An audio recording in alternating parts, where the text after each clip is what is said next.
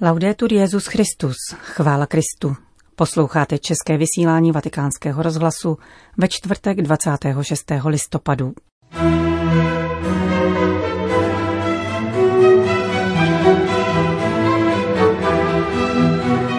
Papež František prostřednictvím videoposelství pozdravil mladé posluchače italského salesiánského rádia.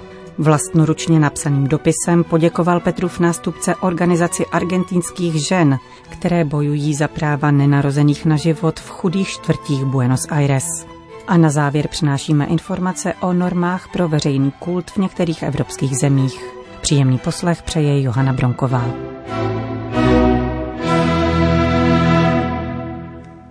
Zprávy vatikánského rozhlasu. Vatikán Itálie. Svatý otec zaslal krátké videoposelství mladým lidem z rozhlasové stanice Cube Radio, která je oficiálním hlasem Salesiánského univerzitního institutu v Benátkách a Veroně. Stejně jako loni v adventu, kdy papež František požehnal multimediální produkci Christmas Facts této rozhlasové stanice, také letos ocenil připravované předvánoční vysílání. Děkuji mladým lidem ze Salesiánského univerzitního institutu a Benátské rozhlasové stanice Q Radio, že přichystali adventní pouť inspirovanou božím slovem každé adventní neděle a encyklikou Laudato Si.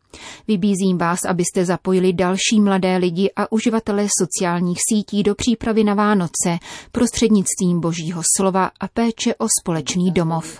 Modlím se za vás a prosím o vaši modlitbu. Řekl papež František budoucím profesionálům v oblasti médií a sociální komunikace. Vatikán Argentína. Vlastnoručním dopisem poděkoval papež František organizaci argentinských žen Mujeres de las Villas, které od roku 2018 bojují za právo nenarozených na život, zejména v chudých čtvrtích Buenos Aires. Františkův list nese datum 22. listopadu a jeho adresátem je poslankyně Victoria Morales Gorleri. Papež v něm odpovídá na dopis, který obdržel od hnutí Mujeres de las Villas, v němž byl požádán o podporu proti legalizaci potratů, o níž se v této chvíli v Argentíně debatuje. Petrův nástupce v odpovědi ze srdce děkuje ženám angažovaným v periferních městských čtvrtích, vyjadřuje svůj obdiv pro jejich činnost a svědectví a povzbuzuje je k dalšímu pokračování v jejich práci. František dále zdůrazňuje, že problém potratu není primárně náboženskou otázkou, nýbrž věcí lidské etiky. A podobně jako již několikrát v minulosti formuluje svůj postoj k interrupci velmi ostrými slovy. Je dobré položit si dvě otázky, píše papež František. Je správné eliminovat lidský život, abych vyřešil určitý problém? A je správné angažovat nájemného vraha, abych svůj problém vyřešil? Ptá se papež. Hnutí argentinských žen Mujeres de las Villas ve svém listu papeži Františkovi nastínilo své námitky proti návrhu potratového zákona, k němuž různé politické síly v zemi přistupují jako ke snadnému řešení pro mladé dívky z periferií v situaci nečekaného těhotenství. Zaplavuje nás mrazivý děs, pomyslíme-li na to, že tento návrh zákona směřuje k pěstování představy, že potrat je jednou z možných antikoncepčních metod a že je určen především pro chudá děvčata. Náš hlas, stejně jako hlas nikdy nenarozených dětí, není nikdy slyšet, píší argentinské ženy z chudinských čtvrtí. Zákonodárci ani sdělovací prostředky nás nechtějí slyšet a pokud bychom v našich čtvrtích neměli kněze, kteří za nás pozvedají hlas, byli bychom ještě osamělejší. Naše dospívající dcery, pokračují dále, vyrůstají s představou, že nemají právo mít děti, protože jsou chudé. Formulují argentinské Mujeres de las Villas nelítostnou pravdu, jež papeže Františka přiměla k napsání vlastnoruční odpovědi. Na příští sobotu 28. listopadu jsou v Argentíně ohlášeny manifestace proti návrhu potratového zákona. Protestní akce podpořili místní biskupové, kteří opakovaně zdůrazňují význam péče o život od početí. 20. listopadu Komise Argentínské biskupské konference pro život, lajiky a rodinu kritizovala diskutovaný návrh zákona ve zvláštní notě, kde zdůrazňuje, že poprvé v dějinách argentínské demokracie může být schválena norma, která uzákonňuje smrt jednoho člověka pro záchranu jiného.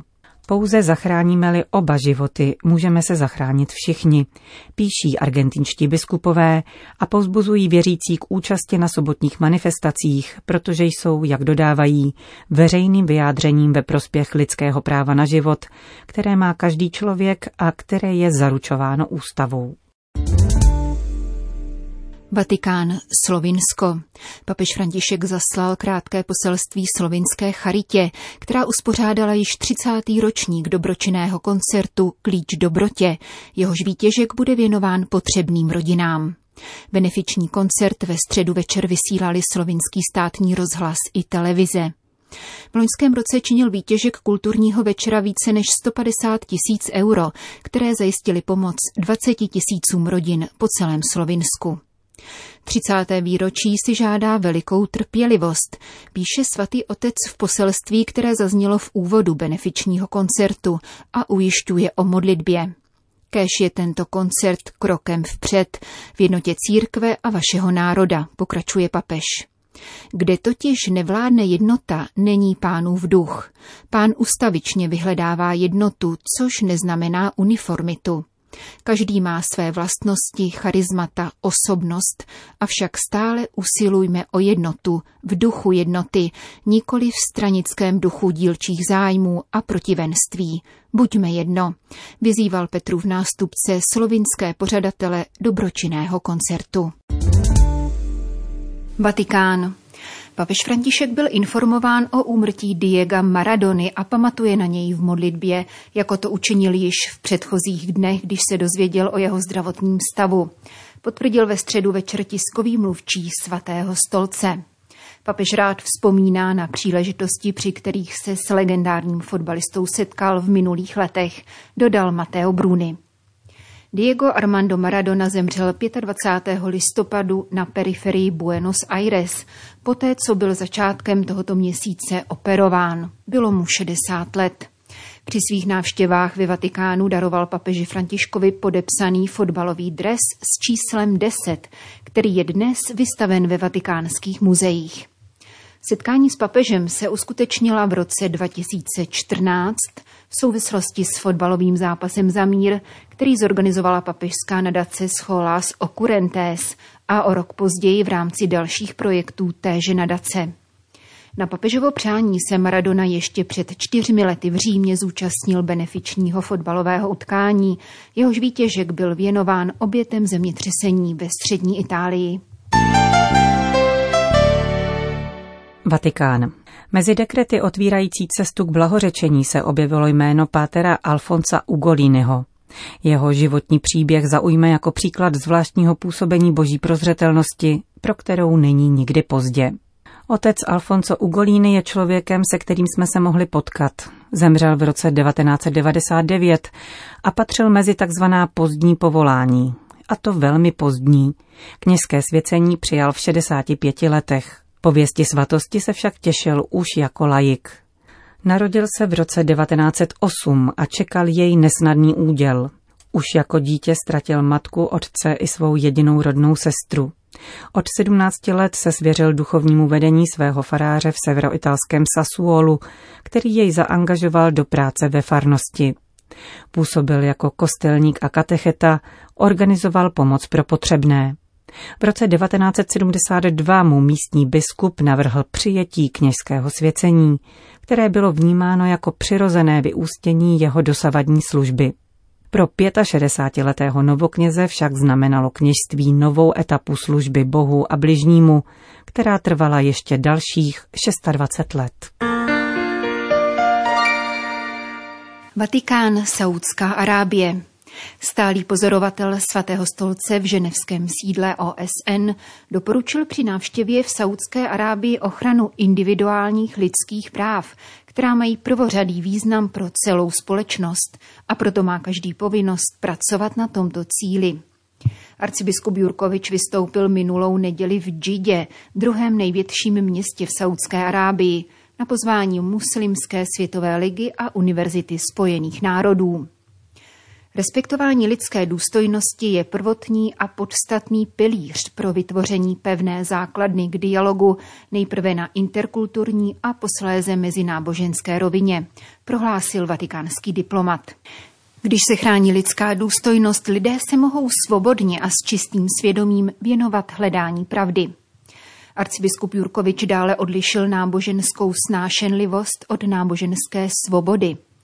Pokud se tolerance zakládá na oboustraném respektu k lidské důstojnosti, může být důležitým krokem k zajištění míru mezi národy. Pouhá tolerance ovšem nestačí, protože v sobě obsahuje onu negativní konotaci strpění či snášení druhého člověka, na místo docenění různorodosti a vzájemné náboženské úcty, podotkl monsignor Jurkovič, a jako plodnější cestu k usnadnění vztahů mezi různými náboženstvími navrhl mnohem dynamičtější koncept vzájemného bratrství, protože, jak řekl, nám umožňuje vydat počet nejenom z vykonaných, ale též z opominutých skutků. Arcibiskup poukázal na dokument o mezilidském bratrství, který loni v únoru podepsali v Abu Dhabi papež František a egyptský imám Al-Tajib. Vatikánského diplomata pozval do Saudské Arábie generální tajemník Světové muslimské ligy Mohamed Al-Isa, který po setkání s papežem Františkem před třemi lety v Římě předložil veřejnosti knihu nazvanou Podpora interkulturního a mezináboženského dialogu jako nástroje k pokojnému soužití národů a jejich bratrství. Arcibiskup Jurkovič se zúčastnil prezentace tohoto svazku, která tvořila další etapu vatikánsko-saudsko-arabských vztahů po návštěvě kardinála Torána v Saudské Arábii v dubnu 2018 a již zmíněné papežské audienci. Francie. Francouzští biskupové požadují zavedení racionálnějších norem pro účast věřících na bohoslužbách. Po celý listopad byla místa kultu v zemi otevřená, ale bohoslužby s účastí věřících povoleny nebyly. Od začátku adventu má platit limit 30 lidí bez ohledu na velikost prostoru. Francouzský episkopát vyjednával po celý měsíc s vládou o obnovení veřejného kultu. Svůj hlas dali slyšet také věřící, kteří se při nedělních modlitbách na náměstích před kostely dožadovali návratu mší. Biskupové navrhli vládě limit 30% míst k sezení v kostelech při zachování dalších sanitárních norem. Prezident Macron nicméně ohlásil, že bohoslužeb se budou moci účastnit pouhé tři desítky lidí bez ohledu na velikost prostoru. Vedení episkopátu vyjádřilo překvapení a zklamání nad tímto rozhodnutím. Arcibiskup Eric de Moulin-Beaufort konstatoval, že se stalo rozbuškou rozhořčení katolíků, kteří nerozumějí, jak lze srovnávat malou kapličku s ohromnou katedrálou. V telefonickém rozhovoru s prezidentem Macronem požadoval uplatnění realističtějších kritérií. Zároveň poukázal na to, že po posledních rozhodnutích nedůvěra věřících k vládě významně narůstá. Za vedení biskupské konference se postavili francouzští biskupové a stovky kněží. Biskup François Touves Chalon a Champagne prohlásil, že rozhodnutí vlády je výsměchem pro věřící. Jak dodal, 30 lidí v jeho katedrále, která má 2,5 tisíce metrů čtverečních, je naprostá absurdita. Dnes se očekává nové stanovisko francouzské vlády k obnovení veřejného kultu. Bez ohledu na jeho znění však diecéze již nyní připravují znásobení počtu adventních liturgií. Oproti tomu na britských ostrovech již rozhodnutí o obnově veřejného kultu padlo. Jak dnes oznámil generální sekretář biskupské konference Anglie a Walesu, britská vláda vzala protesty konfesních komunit na vědomí a potvrdila, že veřejný kult bude obnoven s vypršením národního lockdownu, tedy od 2. prosince. Toto rozhodnutí odráží význam práva všech lidí na vyjádření své víry, stojí v oficiálním sdělení, které zdůrazňuje také aktivní spolupráci církve na vypracování antikovidových pravidel a žádá jejich dodržování při bohoslužbách.